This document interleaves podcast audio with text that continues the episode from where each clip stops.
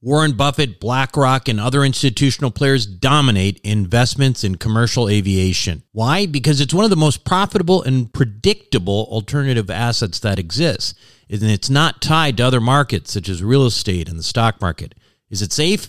Well, imagine triple net leases to the likes of American Airlines and British Airways. Income is contractual and guaranteed by some of the biggest named airlines in the world.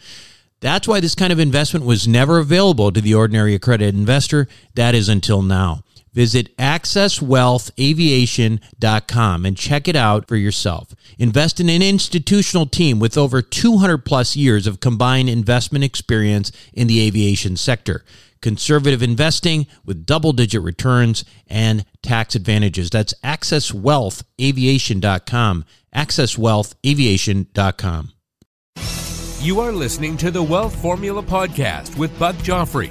Get ready to change your life. Welcome, everybody, to the 300th episode of Wealth Formula Podcast. This is Buck Joffrey, and today we're going to do a number of questions on the Ask Buck side of things. I think those are sort of an appropriate thing to do for a momentous show, and then we're going to also interview a few guests briefly just to say hello. My first guest here right now is Clementine Jeffrey. And do you have any nicknames or aliases that you go by? Tiny. And Tiny, what do you want to do when you grow up? I want to be a doctor. You do? Why in the world would you want to be a doctor? Because you want to help people? Mm-hmm. That's very sweet. Don't do it for the money, that's for sure. Mm-hmm. All right, one last question for you. What exactly is money? Something that you can spend on. Why does somebody think it's important enough to give you something for it? Because everybody has to have something. That's true. Everybody does have to have something. Our next guest on Wealth Formula Podcast.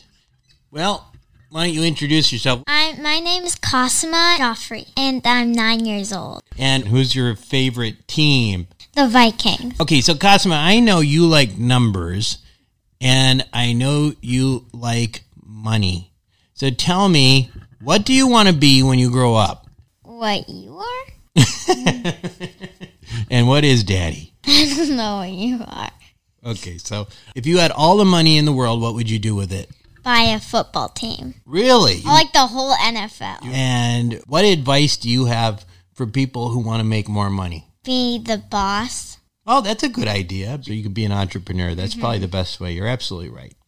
Well, thank you for being our guest on Wealth Formula, and we will have you on in episode 400, which is probably about 2 years from now. Okay. So my final guest on Wealth Formula Podcast for this episode, well, let's ask her. What's your name? I'm Camilla. Camilla Joffrey, and you've been on this show before, right? How long ago was that? Do you remember? 2 years. 2 years. Yeah, about 2 years, because it was episode 200, and you probably were on episode 100. I have no idea. All right, so I have a couple of questions for you. And, you know, you're older, so I'm going to ask you a little bit more serious stuff. So the next time you're going to be on this show probably will be in episode 400. So that's probably, what, 2 years from now? So what does the world look like in January of 2024? What's your prediction? Because we're going to come back and listen to this. High school, taller, hopefully. How about the world? Or COVID. Really? Well, I feel like it'll either get worse or better. I don't think it'll stay the same. Do you think we'll be wearing masks in 2 years? I'm going to be optimistic and say no. I'm going to be optimistic and say we better not. Okay, one last question for you. What do you want to be when you grow up, and why? I want to be Taylor Swift. Well, I know somebody who can manage all that money of yours once you get it. Me. Okay. All right. Well, that's all I got. And thanks for being on episode 300. We'll see you in 2 years. Okay. So this is indeed episode number 300 of Wealth Formula Podcast, which means, well, roughly about 6 years of the show. What's interesting is, you know, to me, it's pretty miraculous, because it started out as kind of a hobby, some time to speak to an imaginary audience, because there wasn't very many of you back then. I mean, literally, there was nobody. And now you know, there's thousands of downloads every month. And that's pretty amazing to watch. At any rate, you know, now we're well over 1 million downloads total. I don't even know how many downloads we've had total in the 6 years, but it's a lot. And, you know, we've got this incredible community, which is super cool too. So, I mean, there's so much to think about here with 300 episodes, just as a reflection. You know, when I think about the last 6 years, it's both encouraging in some respects. It's also kind of scary. It's a little, when you think about it. I mean, I see over 6 years, I can see how much, you know, progress that I've personally made in terms of, you know, my learning and my, you know, frankly, I have a lot more money than I had 6 years ago. And I see how much smarter I've gotten. And I see the power of this brand that we've created together. And, you know, and I see obviously the incredible potential for the next several years, because it's like, gosh, this is not that old, right? We've only gone for like 6 years. But on the other hand, I'm also terrified, right? I mean, think about time. It's just a crazy thing. And when I think about the way life used to be when I first started this podcast, there's inevitable changes that come with life. And whether that's, you know, people passing away, kids born, children growing up. In my case, you know, and in many cases, marriage is coming to an end. It's scary. But, you know, I take solace in knowing that while change really is inevitable, there's no question. That's the one thing you can guarantee is change, right? But the overall direction of your life is, it's not inevitable. I mean, like investing, it's not just a product of hope. Your life's equity ultimately is created through diligence and hard work. And, you know, you got to imagine what you want and you got to go get it. Anyway, enough waxing poetic. When we come back, I'm going to take questions as an episode of Ask Buck. What do the Rothschilds, the Romneys, and the billionaire hedge fund managers know that you don't about growing and protecting wealth? As you might imagine, the wealthy have a few tricks up their sleeves. One strategy allows you to grow wealth tax-free at a compounding rate with no volatility. It protects your money from creditors and lawsuits, and it lets you invest the same money in two different places at the same time. How about that for amplifying wealth?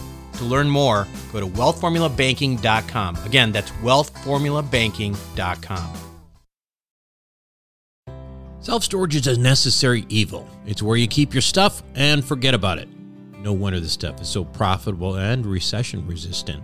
The Wealth Formula community, well, we've benefited from that. We've made lots of money in this space with Reliant Real Estate, one of the largest self-storage companies in the country.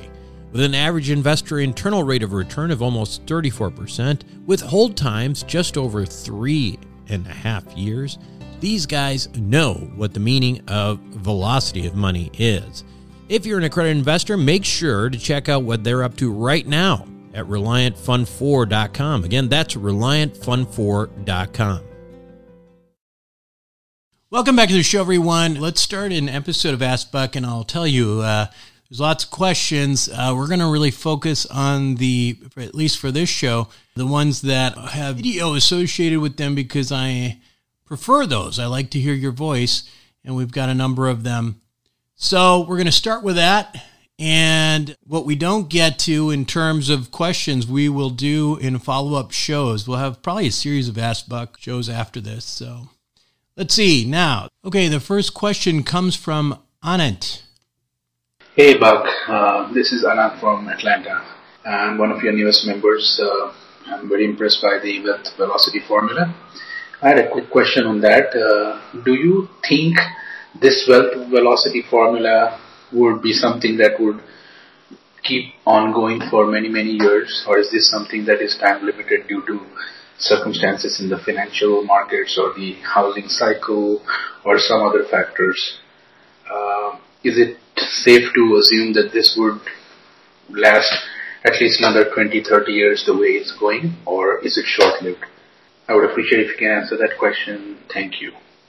Well, thanks for the question on it. So when you say wealth velocity formula, I'm assuming that you're talking about what, you know, sort of the mathematical formula that I have used to describe the wealth formula, right? Wealth is equal to a product of mass times velocity times leverage, where mass is the amount of money you invest, Velocity is how quickly you get your money in your pocket to redeploy. And, well, leverage is just good debt for the most part, right? That's what that is. Now, I would argue that the equation here is indeed timeless. But, of course, the determination on whether it works or not is really dependent. It's dependent on the assets that you invest in, the operators that manage them, the managers that manage them, etc. You know, if you look at the individual variables, what is mass? Mass is just, you know, obviously the more money you invest, the more you have potential to grow. I mean, that's why the rich get richer. They have more money to invest. So they're investing a higher proportion of their income. Therefore, they can grow their money faster. So, you know, really that is, as long as your investing is producing a positive rate of growth, that's not going to change. Velocity, again, how quickly do you get your money in your pocket? That's what that means. It depends on what you invest in. With cash out refis on value add real estate that we do, typically in, you know, our space in the in syndication and in our investor club, you know, that can happen pretty darn quickly. But even if you're getting a positive 5% on your money, you'll eventually get it back. It just, you know, it might take 20 years for that velocity. It's not very fast, so that's not ideal, obviously. But in times where markets are hot, you have the potential to get your money back in your pocket much quicker. I mean, you're seeing that in real time right now. And sometimes that can happen within a year or 2 years, where you can get 50, 60, 70% of your equity back so that you can start reinvesting. And obviously, you know, it depends on what you're doing, you know, to create equity. Value add real estate, which is my obvious preference if you haven't figured it out, does not rely on the whole hope and wait for capital appreciation. The idea is to create appreciation, and if you happen to have tailwinds like we do right now, then great, we're making even more money. So, and finally, you know, there's I can say with a high level of confidence that debt and leverage, well, they're not going away anytime soon either. Bottom line is people have been using this formula, for years, for forever, and they'll continue to use it in good times and bad. They just have to be, you know, find the operators that are going to figure out how to make the money and, you know, the right assets. And I don't really see that as having a timeline on it. So hopefully that answers your question. All right, next question is from Darshan.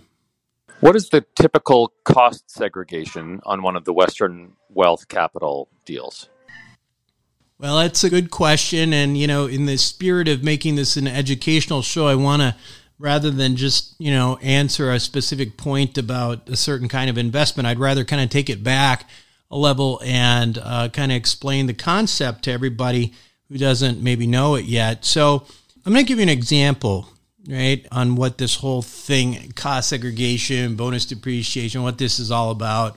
So my ophthalmologist, I've got whatever, I had some floaters, whatever, and I had to go in. But anyways, talking to my ophthalmologist, and he found out what I do a little bit and asked me if I knew of somebody good to do a 1031 exchange for him. And I asked him, well, what's the situation? And basically what happened was, he has a house that he bought a couple years ago here in Santa Barbara. I think it was like $2 million. He's selling it for $4 million.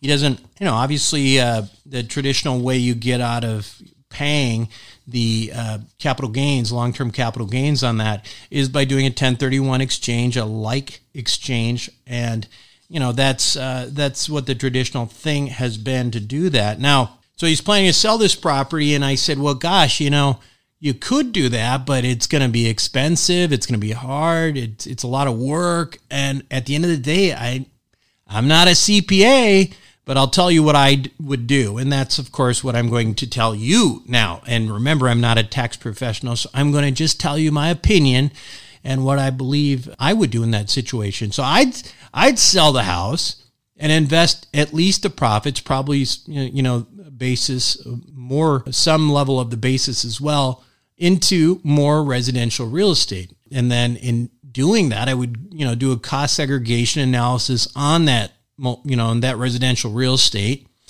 on the new property.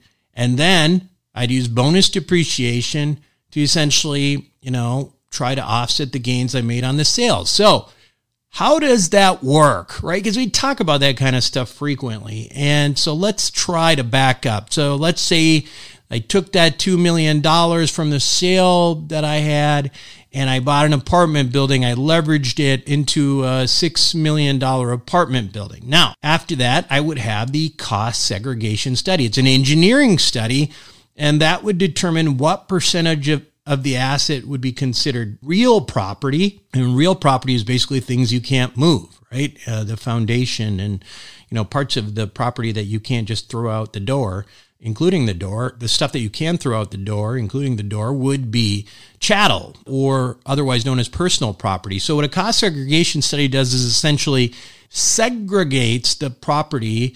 So there might be 70% of it that's real property and 30% is personal property or chattel. That is significant. Why?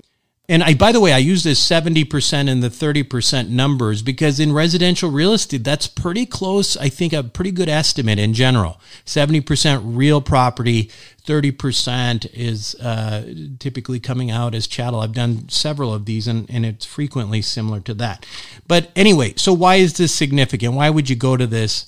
Well, again, this, we're talking about investment property, and with residential real estate, just like all real estate, you have the IRS allows you to have depreciation, and on real property that is 27.5 years, or about 3.6% per year, which is, you know, it is something, but it's not much. On the other hand, the depreciation schedule for the real property or personal property component of that asset is 5 years. But here's the kicker: with bonus depreciation laws currently effective, also in 2022, that 5 years can be squeezed down into the first year. Now that is huge, as many of you know. Now going back to our example, so what's 30%? Okay, we talked about 30% being personal property, 70% being real. So what is 30% of a $6 million building? Well, it's about $1.8 million. So the first year paper loss on that building might be, $1.8 million. Now, to buy that building, what kind of equity would you have needed in the first place? You know, probably somewhere between 25 and 30% down, right? In other words, the down payment needed would, in this case, closely approximate the long-term capital gains and essentially wipe that gain out. That's what I would do. Again, I'm not a CPA. I'm not a tax attorney. I'm not giving you advice on what to do. Now, without getting into too much detail, some of you know that the story is not even done yet. It even gets better because of the issue that ordinary income is always taxed before long-term capital gains in the IRS algorithm, and then that creates additional benefit for you. But we won't get into that because it's just too much. Now, the question that you had in the first place related to Western Wealth Capital, which is one of my partnerships with Dave Steele, Janet LePage. And you see, the thing is, you don't have to buy your own property to do all the things I just outlined. You can, invest in syndications. And that's kind of what he's asking about. Whenever we buy an apartment building, we do cost segregation analysis and bonus depreciation when we can. So every one of our properties has debt, and the partners obviously are bringing equity, and then that depreciation flows through to the partners. So now it's a simple, it's a bit simple to say this on a large, multi-million-dollar apartment complex, because it's not as easy as saying, 70% loan, 30% equity, and then you're going to wipe out all of the equity with bonus depreciation. It doesn't work out like that exactly, because for larger buildings, well, first of all, it's a bit more variable in terms of the engineering studies themselves, but also with, a company like Western Wealth Capital that is heavily value add, a significant portion of the equity raised is actually used for value add purposes, right? Basically more than the cost of the building is actually raised because it's going to be used for improvements. Now, this is only going to be seen as a loss for you if it's used up before year's end. So anyway, however, long story short, what I can tell you, Darshan, is that K1 losses in our experience experience have ranged for investors between 80 and over 100% for investors as a percentage of equity invested. So if you invest $100,000, it's been somewhere between $80,000 and $100,000 plus loss on a K1. So hopefully that explains the whole story and gives a little bit more education as well. And frankly, right now, I will say that I don't think a 1031 exchange is very useful in most situations. All right, let's move on to the next question. Hi, Buck. Long-time listener, first-time caller. Just wanted to see if you would call the article or the video with Mr. Wonderful, Kevin O'Leary, and when he said H and then he stopped, referring to, hopefully, HBAR, Hedera. Thanks for everything, buddy. Yeah, good. Yeah, Eric, I do remember that. And actually, you know, he came out and a few times has actually specifically said HBAR. I don't think he was trying to hide anything. I think he just forgot what it was. So he was like H, what was that? I don't remember what it was. Anyway, HBAR, if you look up Kevin O'Leary and you know, HBAR, you'll see he's actually said it a few times. He has that. He's interested in HBAR, Solana, some of the major things there. But again, let's talk about the whole thing just in context for learning purposes. So HBAR is, of course, well, maybe not, of course, but for many of you who don't know as well, it's a native currency. It's a cryptocurrency for the Hedera Hashgraph protocol. Co-founder of Hedera Hashgraph, Mance Harmon, has been on this show a couple of times. I really encourage you to go back and listen to those shows.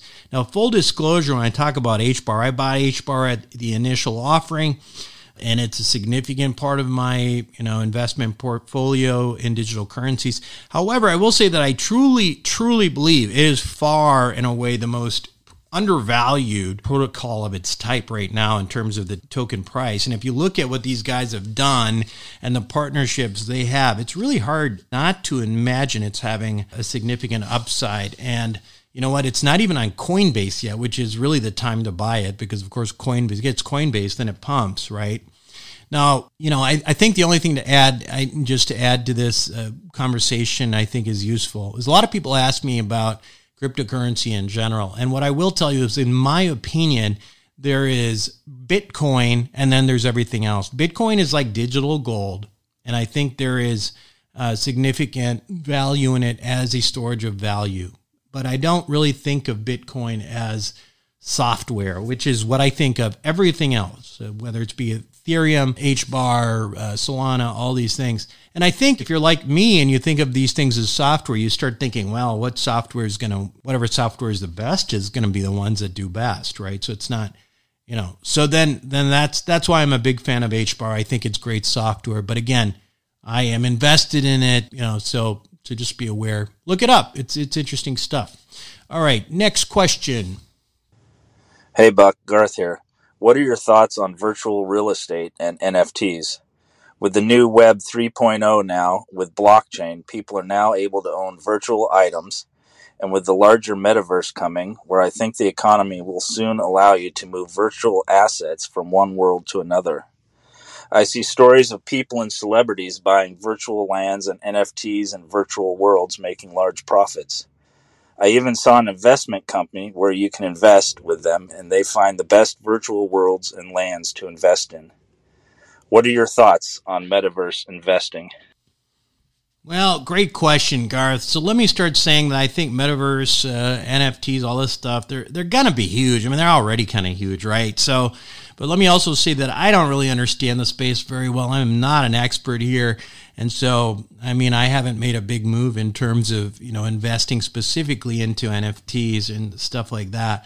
I just don't really understand it. And I think that may be just a generational thing. You know, I'm a Gen X, a middle-aged dude. You know, listen, I understand the value in using distributed ledger technology to help identify ownership and titles and software and all that stuff. But I don't necessarily understand the appeal of things that only exist online. It's almost like having, you know, like I guess a baseball card that only is online, right? I've really tried to wrap my head around this and why people would pay for things that aren't real. And the only thing I can surmise is that my concept of what is real is different from what other people think of as real. And again, it's probably a generational thing. I mean, let's take gaming, for example. Now, if you're a gamer, right, like gaming's not like Atari and Nintendo like it was when I was a kid. This is like, you know, you're playing against somebody in Russia and there's people watching you, and I don't know. It's kind of a crazy thing. People go to go watch gamers in arenas and stuff, and it's bizarre to me. But if you're a gamer and spend a good chunk of your waking hours in the gaming world where others see your character, and that's you, that's your character, that is you, and your character has got special swords and guns and stuff like that that are one of a kind, you might actually value that world because you spend so much time in it, because that's what people identify as much as the physical world, or even more. In fact, you know, you might not even really think of one of those worlds, a virtual or the physical world, as superior to the other. And, you know, I mean, whereas I obviously, you know, I devalue the you know, the virtual world compared to the physical world. Again, that may be a generational thing. But yes, I do think there's a sufficient evidence already that this is going to be huge. Facebook knows it's going to change everything. They changed their name to Meta. I just don't know how to invest in it in a smart way. And of course, if anybody does, if anybody's an expert, let me know. And I'd love to hear from you. Shoot me an email, buck@wealthformula.com. All right, next question here. Hey, Buck, this is Joe Tuma. My wife and I are physicians, and we receive W-2 income. And I felt that we are limited and our ability to take advantage of the accelerated depreciation that some can with the syndications from Western Wealth Capital. We both own offices that we lease to the practices and realize that by increasing the rent, we can move some of our active income to the passive real estate income side. Is there a limit to how much of that can be done? Do I have to be able to justify the amount that we're charging ourselves? Thanks. Joe, so obviously I can't give you tax advice, but I do have a similar situation where I have a practice. I don't practice anymore, but I have a practice in Chicago, and that is renting from one of the buildings I own. And I can tell you that the advice I have gotten and use is that it just needs to be market rent. Now, obviously it can be a little bit, you know, on the high end of the market rent, but just remember it, you know, hogs get slaughtered, right? So just make sure you charge us market rent for medical space rather than office space. You know, medical space is obviously a lot more expensive. And I think for the most part, your CPA, your tax professional just has to be able to justify it. So I would ask them what they're comfortable with. Now, of course, there are other strategies that, you know, doctors like use in their practices that might also help. I mean, listen, that's just one strategy. I know we've talked personally, we won't get into your situation, but you might have you might consider, as many doctors do, and, you know, as part of their practice, starting a second company that serves as a MSO, a managing service organization, you know, and that owns all of your equipment and rents out to your practice. And then that company might also be in charge of your marketing and your billing, and it charges your practice for that. You know, the bottom line is, you know, as long as you get paid, you know, a typical, you know, doctor in your field, that's what you need to do. And the rest of it, if you can figure out different companies and structures with your tax professional, I mean, there's a lot of stuff being left on the table just because people don't have very good CPAs. So I would really suggest, you know, bottom line, that you talk to a tax professional who can break down other parts of your business and see what the optimal structure might be. All right, let's see. The next question is from Kevin. Hey, Buck. This is Kevin Wilson from Salt Lake City. First, I want to thank you for all the great content you have produced. You have been a key part of my financial awakening over the past few years, as I've implemented many of the strategies you often discuss, including wealth formula banking, asset protection, and several Western Wealth deals. I appreciate all you've done and have recommended your podcast to many friends and colleagues. My question is regarding how you allocate your personal investable capital. I'm sure you derive a lot of income from your many business endeavors with Wealth Formula Banking and your role as general partner with Western Wealth, as well as other ventures. So what do you do with all this income to increase its velocity by reinvesting in other projects? In other words, how do you allocate your passive income investments? Thanks again. Well, thanks for all the kind words, Kevin, and yeah, I mean, as you mentioned, I do have multiple streams of income. It's not just real estate. I have other streams of income as well, but my primary time really is spent in real estate. So that's really important, because that makes it so I can be considered what's called a real estate professional. And you've heard me talk about this before, I'm quite sure, but that's critically important to the way I invest. And it's almost makes it, there's a very asymmetric reason for me to continue investing heavily in real estate. You see, as a review, the real estate professional status basically, requires that, this is what you do for the most part full time, 750 hours minimum per year. You don't do anything more than that outside of real estate. So you don't have a job that you're working more. And even though you're doing 750 hours of real estate, you don't qualify. But I'm not here to give you the definitions. You can look it up.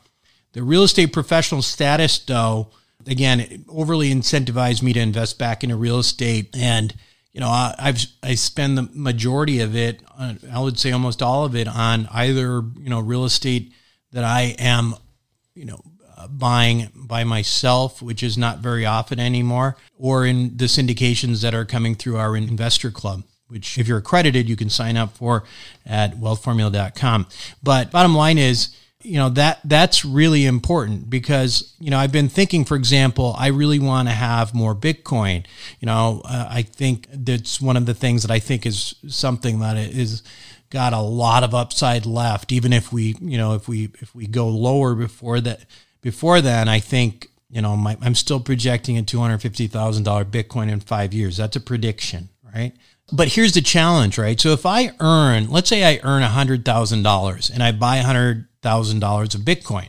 The absolute cost to me will not only be the cost of the Bitcoin, but the taxes I pay on the earned income. So living in California, 50% basically is what I'm paying in taxes. So living in California, that $100,000 of Bitcoin effectively cost me $150,000 because I'm going to keep my income and I'm going to pay $50,000 in taxes. So that's kind of hard for me to swallow because, on the other hand, if I earn $100,000 of ordinary income or, passive income or whatever, and invest $100,000 in real estate, guess what? Because of the cost segregation analysis, bonus depreciation, all that stuff I talked about, I not only make returns on the real estate, but the government essentially funded half of it for me because of the depreciation I take on that investment. So, basically, I'm not only going to get the return there, but I'm not going to, pay. I mean, the amount of taxes I'm going to pay on that income is de minimis. So it's like a big time win-win-win. Bottom line is, though, that the real estate professional status influences that substantially. So I'm still way heavy into real estate investing, to answer your question, particularly multifamily. I will say that, it used to be about 90%. Just our syndications, and if I had something else I had to buy, I haven't, like I said, I'm not buying a lot, but if I buy a house or something like that outside of my syndication stuff, it's separate. But 90% towards real estate, that's what it used to be. But I've switched that. Now it's probably about 80%. And the reason that is simple. I make more money now than I used to, right? So why does that matter? Well, I've decided that I can afford to take bigger risks with my investable assets, right? I'm okay now being super risky with 20% of my investable assets because I, like the opportunity or the possibility of hitting something out of the park and adding a zero to my net worth, right? So that's why I have gone increasingly into the high risk, high reward categories like cryptocurrency. By the way, I should just point out as an aside that I have figured out one interesting way to write off investments in Bitcoin. And if you're an accredited investor or you've signed up for our investor club at wealthformula.com, you are going to find out pretty soon how it is possible to have exposure to Bitcoin and take a significant write-off. Anyway, you're going to hear about that pretty soon. Okay, that's all I got in terms of questions. We'll be right back. I'm going to just finish up with some thoughts and comments. Welcome back to the show, everyone. Now, Hope you enjoyed it. We'll have more Ask Buck in the coming weeks. I do want to take this chance also to mention one thing. You know, Jerry Gosnell, Jerry is he's probably one of the biggest fans of Wealth Formula ever. I used to call him the poster boy.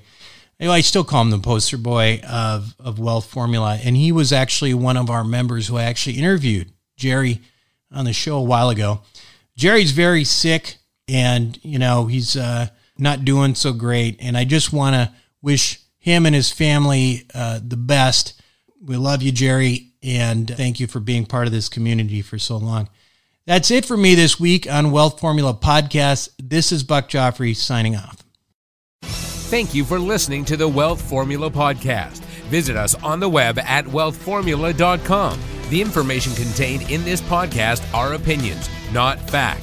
As always, consult your own financial team before making any investment. See you next time.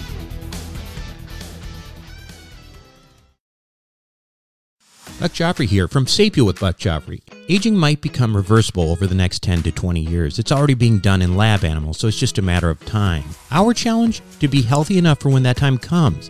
As a former scientist and surgeon myself, my goal is to figure out how to do that and to share it with you. I wrote a book called Living Longer for Busy People that you can download for free at sapiopodcast.com. You'll be amazed at just how a few daily adjustments can add years of a healthy life for you. Again, download it for free, sapiopodcast.com.